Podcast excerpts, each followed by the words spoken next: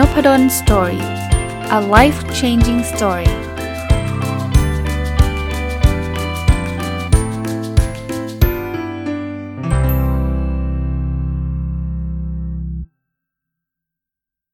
สวัสดีครับ ยินดีต้อนรับเข้าสู่นพดล Story Podcast นะครับ วันนี้จะมาชวนคุยเรื่องเวลาอีกแล้วนะครับ แต่ว่าไม่ใช่เทคนิคการจัดการเวลานะครับ เป็นเรื่องของการใช้เวลากับ กลุ่มคนในชีวิตเรานะตั้งแต่เด็กจนกระทั่งอายุสูงอายุนะฮะคือต้องเล่าที่มาที่ไปให้ฟังนะครับ เริ่มต้นตั้งแต่ว่าผมผมเห็นกราฟกราฟหนึ่งเมื่อสักประมาณ 2-3 เดือนที่แล้วนะเขาแชร์กันใน Facebook อยู่ช่วงหนึ่งนะครับ แล้วก็ก็เขาก็พูดถึงกราฟที่พูดถึงว่า ช่วงเวลาตั้งแต่เด็กๆ จนกระทั่งโตขึ้นเป็นวัยรุ่นเป็นผู้ใหญ่แล้วก็เป็นผู้สูงอายุเนี่ยเราใช้เวลาคนกลุ่มไหนมาก คนกลุ่มไหนน้อยนะครับ ก็เห็นแล้วก็โอเคนะครับ แล้วก็ไม่ได้คิดอะไรมากจนกระทั่งเมื่อสักประมาณ2อสวันที่ผ่านมาก็เห็นอีกครั้งหนึ่งก็มีคนแชร์อีกครั้งหนึ่งจนกระทั่งผมผมมีเห็นเห็นไอเดียนะเห็นประเด็น เรื่องหนึ่งก็เลยไปเขียนในบล็อกส่วนตัวใน Facebook นพดลสตอรี่เรื่องการใช้เวลากับลูกนะ แต่ว่าวันนี้เนี่ยยังไม่ไม่ไม่ได้โฟกัสเฉพาะเรื่องลูกนะครับ ผมจะเอาเรื่องเรื่องนี้แหละ มาชวนคุยในนพดลสตอรี่นะครับก็อ้างอิงที่มาที่ไปนิดนึงนะครับผมไปเจออันนี้ในเว็บไซต์นะครับ ชื่อบทความเว็บไซต์ชื่อ our world in data นะ จาก our ourworldindata.org นะครับบทความชื่อ Who do we spend time with across our lifetime ก็คือเราใช้เวลากับใครในช่วงชีวิตของเราเนาะออบอกไว้นิดนึงว่ามันเป็นงานวิจัยที่มาจากฝั่งอเมริกัน เพราะฉะนั้นเนี่ยเขาจะพูดถึงคนอเมริกันเป็นหลัก แต่ผมเชื่อว่ามันไม่ได้ไม่ได้เป็นเฉพาะคนอเมริกันหรอก คนส่วนใหญ่ก็น่าจะเป็นลักษณะแบบนี้ประเทศไทยก็ก็มีโอกาสนะผมผมไม่ได้บอกว่าจะเป็นแบบนี้ทุกคนนะ เดี๋ยวเดี๋ยวบางคนบอกไม่เห็นเป็นเลยอาจารย์ ผมใช้เวลาไม่เห็นเหมือนกับที่อาจารย์พูดเลยใช่นี่มันคือค่าเฉลี่ย ค่าเฉลี่ยนะครับของคนอเมริกันด้วยนะแต่ว่าผมมามามองดูในชีวิตเราชีวิตของคนไทยเรานี่แหละ หลาย ๆ ครั้งก็เป็นลักษณะแบบนี้คราวนี้เขากราฟมันเป็นยังไง แกนนอนมันเป็นอายุครับ เริ่มต้นตั้งแต่อายุ 15 จนถึงอายุ 80 นะครับ ส่วนแกนตั้งเนี่ย มันคือช่วงระยะเวลาที่เราใช้กับคนกลุ่มใดกลุ่มหนึ่งนะครับ หน่วยเป็นนาทีนะครับ หน่วยเป็นนาที เป็นนาทีต่อวันนะ เป็นนาทีต่อวันนะครับ อะ มีคนกี่กลุ่มนะ มีคนกี่กลุ่มที่เขาแบ่งแยกมานะครับ ก็มีทั้งหมด 6 กลุ่มนะหกลุ่ม กลุ่มแรกก็คือเพื่อนร่วมงานนะ เดี๋ยวจะบอก บอกทิศทางแนวโน้มให้นะครับ กลุ่มที่ 2 คือเพื่อนไม่จำเป็นต้องเป็นเพื่อนที่ทำงานนะ เพื่อนแบบเพื่อนโรงเรียนเพื่อนอะไรเงี้ยเพื่อนเพื่อนที่เรารู้จักกัน กลุ่มที่ 3 คือลูกนะลูก กลุ่มที่ 4เขาใช้คาว่าครอบครัว ผมผมเดาว่าครอบครัวอาจจะเป็นใครก็ตามที่ไม่ใช่ลูกอะ่ะพ่อแม่ หรือหรือปู่ย่าตายายอะไรพวกเนี้ยนะที่ไม่ใช่ลูกนะแล้วไม่ใช่ภรรยาด้วยนะ หรือไม่ใช่สามีด้วยนะ กลุ่มที่5เนี่ยคือ partner คือคู่ชีวิต นะบางทีอาจจะไม่แต่งงานนะอาจจะเป็นแค่เหมือนกับอยู่ด้วยกันเฉยๆเงี้ยก็เป็นคู่ชีวิต และที่ 6 คือการใช้เวลาอยู่กับตัวเองอ่าคราวนี้ผมไล่มาทีละกลุ่มเลย ผมเริ่มต้นจากกลุ่มเพื่อนร่วมงานก่อน แน่นอนตอนอายุ 15 คุณยังไม่มีเพื่อนร่วมงานหรอกน้อยคนที่จะมีเพื่อนร่วมงาน เพราะฉะนั้นเนี่ยเวลาในช่วงช่วงแรก ๆ ใช้กับเพื่อนร่วมงานเนี่ยน้อยมาก โดยเฉลี่ยนะตอนอายุ 15 เนี่ย จะใช้ประมาณ 8.34 นาทีต่อวัน น้อยมาก เพราะว่าช่วงนั้นเนี่ยเราคนส่วนใหญ่ไม่ได้มีเพื่อนร่วมงานด้วยซ้ำนะครับ เพราะฉะนั้นเนี่ยการใช้เวลากับเพื่อนร่วมงานจึงจึงน้อยมาก คราวนี้มันจะเพิ่มขึ้นเรื่อยๆฮะคือคนอเมริกันนะบางทีก็ออกมาทำงานนะอายุ 15 บางทีก็เริ่มออกมาทำงานแล้วนะครับพอ 16 เนี่ยเพื่อนร่วมงานก็ใช้ 23.53 นาทีต่อวัน พอ 17 เริ่มเป็น 43.81 นาทีต่อวัน ก็ยังไม่ถึงชั่วโมงนะ พอ 18 นี้เริ่มเริ่มเหมือนคล้ายๆ ออกจากบ้านแล้วนะ จบม .6 นะ ก็กลายเป็น 81.63 ผมเชื่อว่าหลายคนเริ่มทำงานพาร์ทไทม์กันแล้วนะครับ19 ก็กระโดดขึ้นกลายกลายเป็น 124.85 นี่คือประมาณ 2 ชั่วโมงนะนาทีต่อวันนะครับ เพิ่มขึ้นอย่างไม่หยุดนะ 20 ก็กลายเป็น 143.9 ไปเรื่อยๆ จนอายุประมาณ 24 นะ เราใช้เวลา กับเพื่อนร่วมงานเนี่ยในบรรดาทุกกลุ่มยกเว้น ยกเว้นการอยู่กับตัวเองนะในบรรดาทุกกลุ่มเนี่ยสูงที่สุดเลยนะสูงที่สุดคือ 206.05 นาทีต่อวัน ถ้าเราหารด้วย 60เนี่ยก็วันหนึ่งประมาณสัก 4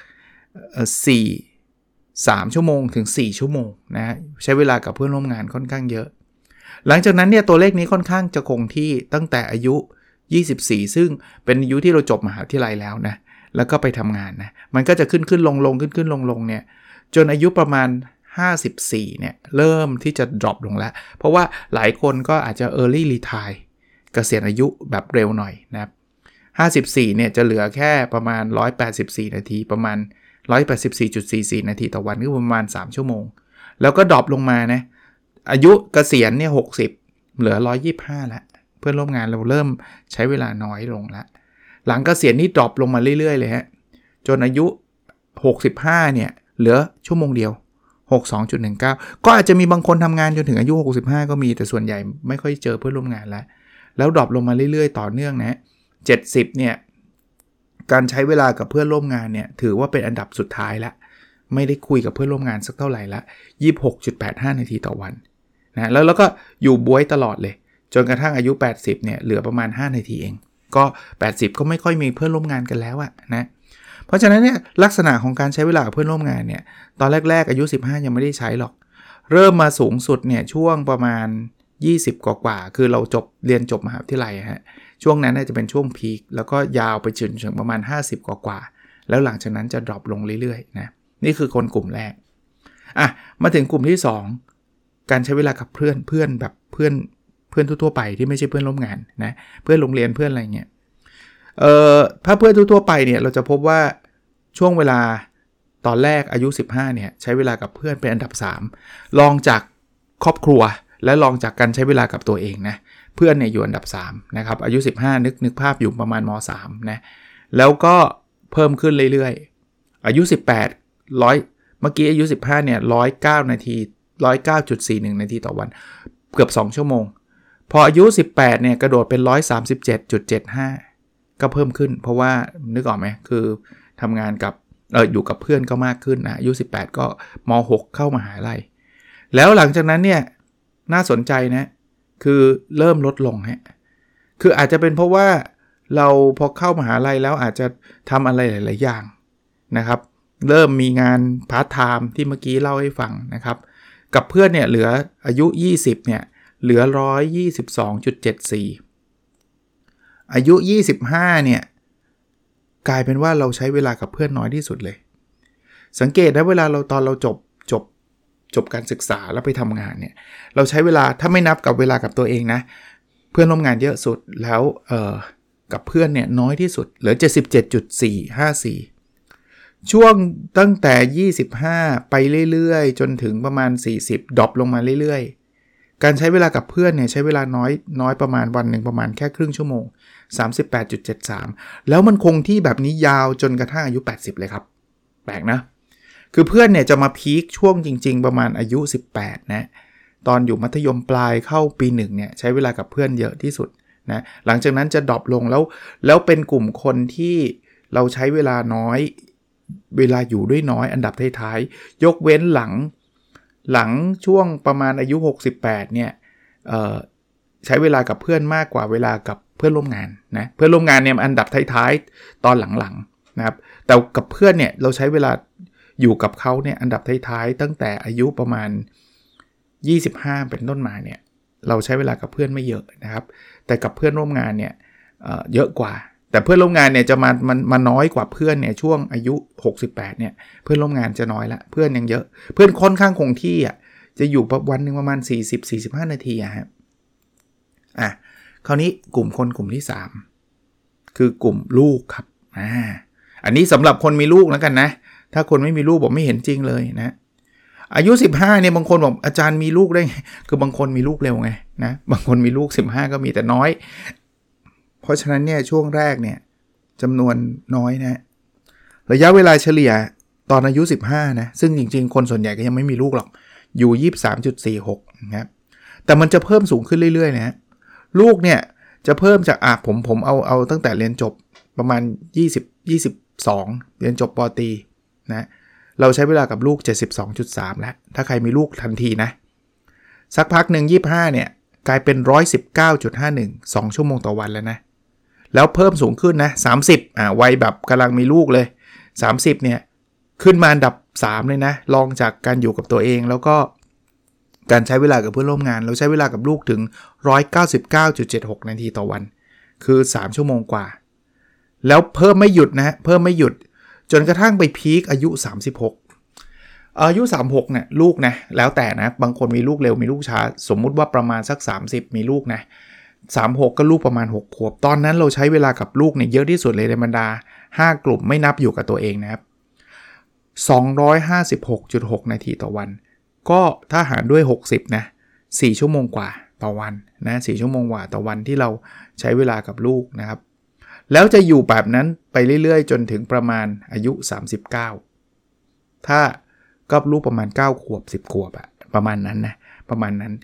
peak เลยยกเว้นอยู่กันการอยู่กับตัวเองนะครับการอยู่กับตัวเอง หลังจากนั้นเริ่ม drop เลยนะทำไมถึง drop อายุ 40 41 เริ่มลดลงแล้ว เพราะว่าผมเข้าใจว่าลูกเริ่มวัยรุ่นนะพอวัยรุ่นเนี่ยเขาจะลูกเขาจะเป็นไทม์กับเพื่อนมากขึ้น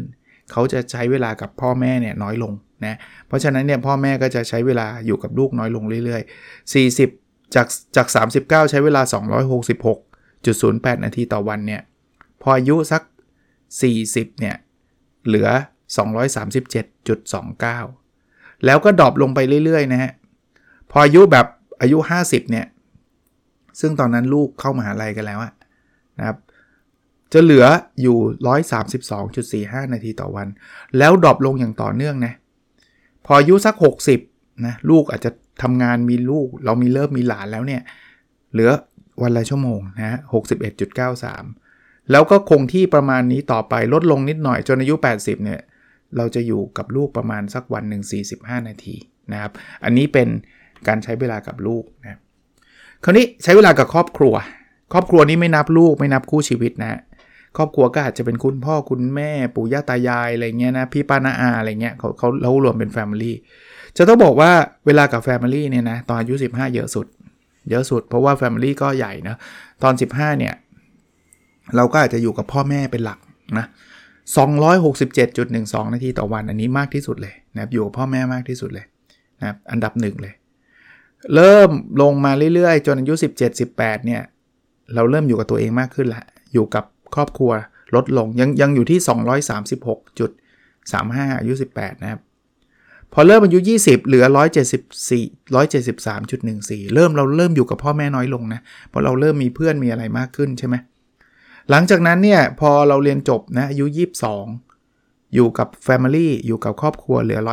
135 ตอนนั้นเนี่ยโดนแซงโดยการอยู่กับเพื่อนร่วมงานนะครับ ไปอยู่ที่ทำงานมากขึ้นกว่าคุณพ่อคุณแม่ แล้วดรอปลงไปเรื่อยๆฮะจนอายุ 30เนี่ยเราอยู่กับ Family เนี่ย69.53 นาทีนะเริ่มอยู่กับพ่อแม่น้อย มากกว่าอยู่กับเพื่อนนิดเดียวนะครับ เป็นอันดับรองรองบวยแล้วแล้ว คงที่แบบนี้ไปจนกระทั่งอายุ 80 เลย การอยู่กับครอบครัวนะครับ ก็อย่างที่ผมบอกครอบครัวเนี่ยไม่นับคู่ชีวิต แล้วก็ไม่นับลูกนะฮะก็เป็นครอบครัวแบบทั่ว ๆ ไปนะครับที่ที่อาจจะปู่ย่าตายายพี่ปานาอา หรือว่าอาจจะเป็นเอ่อเป็นหลานเป็นเป็นใครอะ บางคนบอก 80 อยู่กับปู่ย่าตายายได้ไง คือ 80เนี่ยก็จะมีหลานมีลูกพี่ลูกน้องเขาเรียกว่าอะไรนะ มีหลานแบบไม่ได้หลานสายตรงอะไรเงี้ย ก็คงมีครอบคำว่า Family มันคงเป็นคำใหญ่อะนะครับ แต่ก็ไม่เยอะนะ ประมาณวันละชั่วโมง วันละชั่วโมง อะ คราวนี้มาถึงกลุ่มคนกลุ่มที่5ฮะ กลุ่ม partner partner ก็คือคู่ชีวิต คู่ชีวิตเนี่ยต้องบอกว่าช่วงแรกเนี่ยเรายังไม่มีหรอกคู่ชีวิตใช่ไหมเพราะนั้นอายุ 15เนี่ยคู่ชีวิตก็จะเรียกว่า เราใช้เวลาอยู่กับคู่ชีวิตศูนย์เลยไม่ไม่ค่อยมีคนแต่งงานนะกับคู่ชีวิตช่วงอายุ 14 15ยังไม่มีใครแต่งงาน ก็ค่อยๆเริ่มเริ่มต้นขึ้นนะพอสักเรียนจบ 22เนี่ยบางคนเริ่มแต่งงานแล้วจะเริ่มมี partner แล้ว55นะยังยังถือว่าน้อยสุด ยังถือว่าน้อยสุดตอนอายุ 22นะครับแต่พุ่งสูงขึ้นเรื่อยๆเลยฮะจนกระทั่งคู่ชีวิตเนี่ยไปไปเพิ่มสูงขึ้นจนกระทั่งอาเซสว่าอายุ 31เนี่ย คู่ชีวิตเราจะอยู่กับเขาประมาณ 203.71 นาทีต่อวันก็คือวันละ 3 ชั่วโมง หลังจากนั้นจะคงที่ประมาณนี้ประมาณ 180 190 200 คงที่ไปจนกระทั่งอายุ 60 ซึ่งเป็นอายุเกษียณ ประมาณ 200 นาทีประมาณนี้วันหนึ่ง3ชั่วโมงอยู่อยู่นิ่งๆเนี่ยแต่พอหลังจากเกษียณแล้วนะเพิ่มเลย เพราะว่าคู่ชีวิตเราก็อายุใกล้ ๆ กับเราก็เกษียณด้วยกันบางทีเราก็เห็นคนที่อายุเยอะเนี่ยก็ไปเที่ยวด้วยกันนะ เพราะนั้นช่วง 60 จนถึง 69เนี่ยเราใช้เวลาคู่ชีวิตเพิ่มขึ้น กลายเป็น 270 นาทีต่อวัน เป็นอันดับ 2 รองจากการอยู่อยู่คนเดียวนะอยู่กับตัวเรานะหลังจากนั้นก็ขึ้นขึ้นลงลงก็แล้วแต่คู่ชีวิตเราจะยังยังอยู่กับเราหรือเปล่านะครับจนอายุ 80 ก็ drop มาถึงเหลือ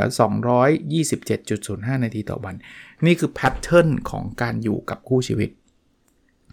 กลุ่มคนสุดท้ายฮะเป็นกลุ่มตัวเราเองนะ การใช้ชีวิตอยู่กับตัวเองนะครับ อยู่กับตัวเองเนี่ยตอนแรกเนี่ยเราต้องเรียกว่า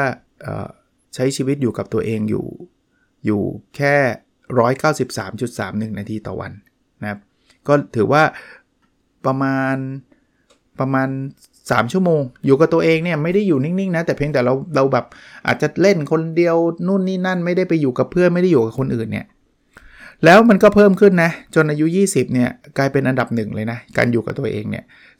277.6 นาทีต่อวัน ก็วันหนึ่งประมาณ 3 ชั่วโมงนะครับ ประมาณ 3 ชั่วโมง เออ6 3 ไม่ใช่3เดเกือบ 5 ชั่วโมง 4-5 ชั่วโมงเลยอยู่กับตัวเองนะครับ แล้วก็จะคงที่อยู่ประมาณเนี้ย260 มีดรอปลงช่วงช่วงอายุ 30 เหลือ 253 แต่ก็ยังเป็นการอยู่มากที่สุดนะ อยู่กับตัวเองเช่นอะไรรู้ป่ะอย่างผมยกตัวอย่างตอนนี้ผมนะอยู่กับตัวเองตอนไหน อยู่กับตัวเองตอนที่ผมขับรถไปทำงาน ไม่ไม่มีใครอยู่ผมประขับไปคนเดียวอย่างเงี้ย วันหนึ่งก็หลายชั่วโมงนะขับรถไปกลับเนี่ยนะแล้วก็ไม่ได้อยู่กับเพื่อนร่วมงานด้วยนะ ผมไปสอนหนังสือผมก็เจอเจอไม่ได้เจอเพื่อนร่วมงานสักเท่าไหร่เอาถ้าตัวถ้าตัวผมนะเเอ่ออาจะอยู่กับตัวเองอยู่ประมาณเนี่ย250 260เนี่ยจนอายุ 38 แต่ที่น่าสนใจคืออายุ 40 ขึ้นไปเนี่ยเราเริ่มอยู่กับตัวเองมากขึ้นฮะจาก 280 นาทีต่อวันเนี่ยเพิ่มเป็นอายุ 40 จนอายุ 50เนี่ย361 นาทีต่อวัน ไปเรื่อย ๆ เลยฮะ จนอายุ 60 เราอยู่กับตัวเองมากขึ้นจนกระทั่ง 413.32 นาทีต่อวัน 400 นาทีนี่แปลว่าอะไรฮะ 400 นาทีนี่คือฐานด้วย 60 นะฮะ6 5 30 6 6 6 7 ชั่วโมงนะฮะอยู่กับตัวเอง แล้วพุ่งไปเรื่อยๆนะยังไม่หยุดนะฮะอายุจนอายุ 80 เนี่ย เราอยู่กับตัวเอง 476.77 นาทีต่อวัน ก็ต้องบอกว่าน่าสนใจนะครับ เป็นชาร์ตที่น่าสนใจ คือ คืออย่างที่ผมบอกมันเป็น มันเป็นอะไรนะ เป็นข้อมูลจากประเทศสหรัฐอเมริกาก็จริง แต่ผมคิดว่าหลายอย่างก็สะท้อนถึงความของประเทศเราก็ก็ก็คล้าย ๆ กันเหมือนกันนะครับ อาจจะไม่ได้เหมือนกันเป๊ะๆนะครับ แต่ผมคิดว่าน่าจะพอเห็นไอเดียพอยของผมคือเอามาเล่าทำไมว่าตอนไหนเป็นยังไงนะ บางอย่างเนี่ยมันมันพีคบางช่วงไงฮะ เพราะฉะนั้นเนี่ยถ้าคุณไม่ใช้เวลาเต็มที่กับสิ่งนั้นเนี่ยตอนหลังอะ่ะ คุณอาจจะมาเสียดายได้ช่วงที่ที่เห็นเห็นเลยนะ ที่มันจะพีคนะ เอามุมแรกนะ การอยู่กับลูก อยู่กับลูกเนี่ยมันจะพีคอยู่ช่วงเดียวครับ ช่วงอายุประมาณ 30 ถึง 40 กว่ากว่า ช่วงนั้นน่ยคือช่วงพีคลูกก็ประมาณสักตั้งแต่เกิดจนประมาณสัก 10 10ขวบกว่าๆเนี่ยช่วงนั้นน่ยช่วงพีค เพราะฉะนั้นเนี่ยสเปนไทม์กับเขาให้เต็มที่นะครับเพราะหลังจากนั้นเนี่ยตามธรรมชาติครับพอลูกเติบโตเป็นวัยรุ่น ลูกเริ่มมีเพื่อนมีอะไร มันก็จะเขาก็จะใช้เวลากับเราลดลงนะแล้วตอนสุดท้ายลูกออกไปทำงงทำงาน เวลาเขาก็จะอยู่กับเราน้อยลง โดยธรรมชาติมันเป็นแบบนั้นนะครับ เพราะฉะนั้นเนี่ยถ้าใครแบบช่วงนั้นเราดันไม่อยู่กับลูกเต็มที่เนี่ยแต่มามาหวังจะแบบว่าจะมาอยู่กับลูกช่วงหลังๆ มันมันยากขึ้นยากขึ้นเพราะว่าเขามีคอมมิชเมนต์เขามีงานเขามีเพื่อนเขามีลูกของเขาเองอย่างเงี้ยมันก็จะเป็นแบบนั้น ในขณะที่ลูกเหมือนกันฮะช่วงเวลาที่คุณจะอยู่กับคุณพ่อคุณแม่อยู่กับอะไรเงี้ยก็คือช่วงตอนที่คุณเล็ก ๆ นั่นแหละ ซึ่งซึ่งลูกเล็ก ๆ คงไม่ได้ฟังพอดแคสต์ผมนะ แต่ว่าให้ให้รู้ไว้ว่า พอเราเริ่มโตขึ้นไปนะ เวลาที่เราจะได้อยู่กับคุณพ่อคุณแม่อยู่กับ Family เนี่ยมันก็จะลดลง แต่มันก็จะคงที่ตั้งแต่ประมาณอายุ 30อะการอยู่กับ Family มันไม่ได้ไม่ได้ลดลงอย่างมีนัยสำคัญนะครับ ก็เราจะได้บริหารจัดการได้นะว่าช่วงเวลาไหนเราน่าจะใช้ spend time กับใครนะครับสำหรับคู่ชีวิตถ้าเราเริ่มมีคู่ชีวิตเนี่ยมันจะเพิ่มขึ้นแล้วมันจะคงที่อยู่ในช่วงกลางช่วงทำงานเนี่ยจะใช้เวลาอยู่กับคู่ชีวิตแบบคงที่ แต่ว่าช่วงปลายชีวิตเราก็จะ spend time กับเขาได้มากขึ้น ส่วนการอยู่กับตัวเองเนี่ยเราต้องอยู่ให้ได้นะ เพราะว่าช่วงยิ่งเวลาผ่านไปผ่านไปการอยู่กับตัวเองเนี่ยจะมากขึ้นเรื่อยๆนะครับ ถ้าใครอยากอยากเข้าไปดูนะเสิร์ชคำนี้ได้นะ how do we spend time with across our lifetime นะครับ ก็จะมีกราฟมีรายละเอียดให้ดูนะครับ วันนี้ก็เอาเรื่องนี้มาฝากแล้วกันนะครับ หวังว่าจะเป็นประโยชน์นะครับ แล้วเราพบกันในสดถัดไปครับ สวัสดีครับ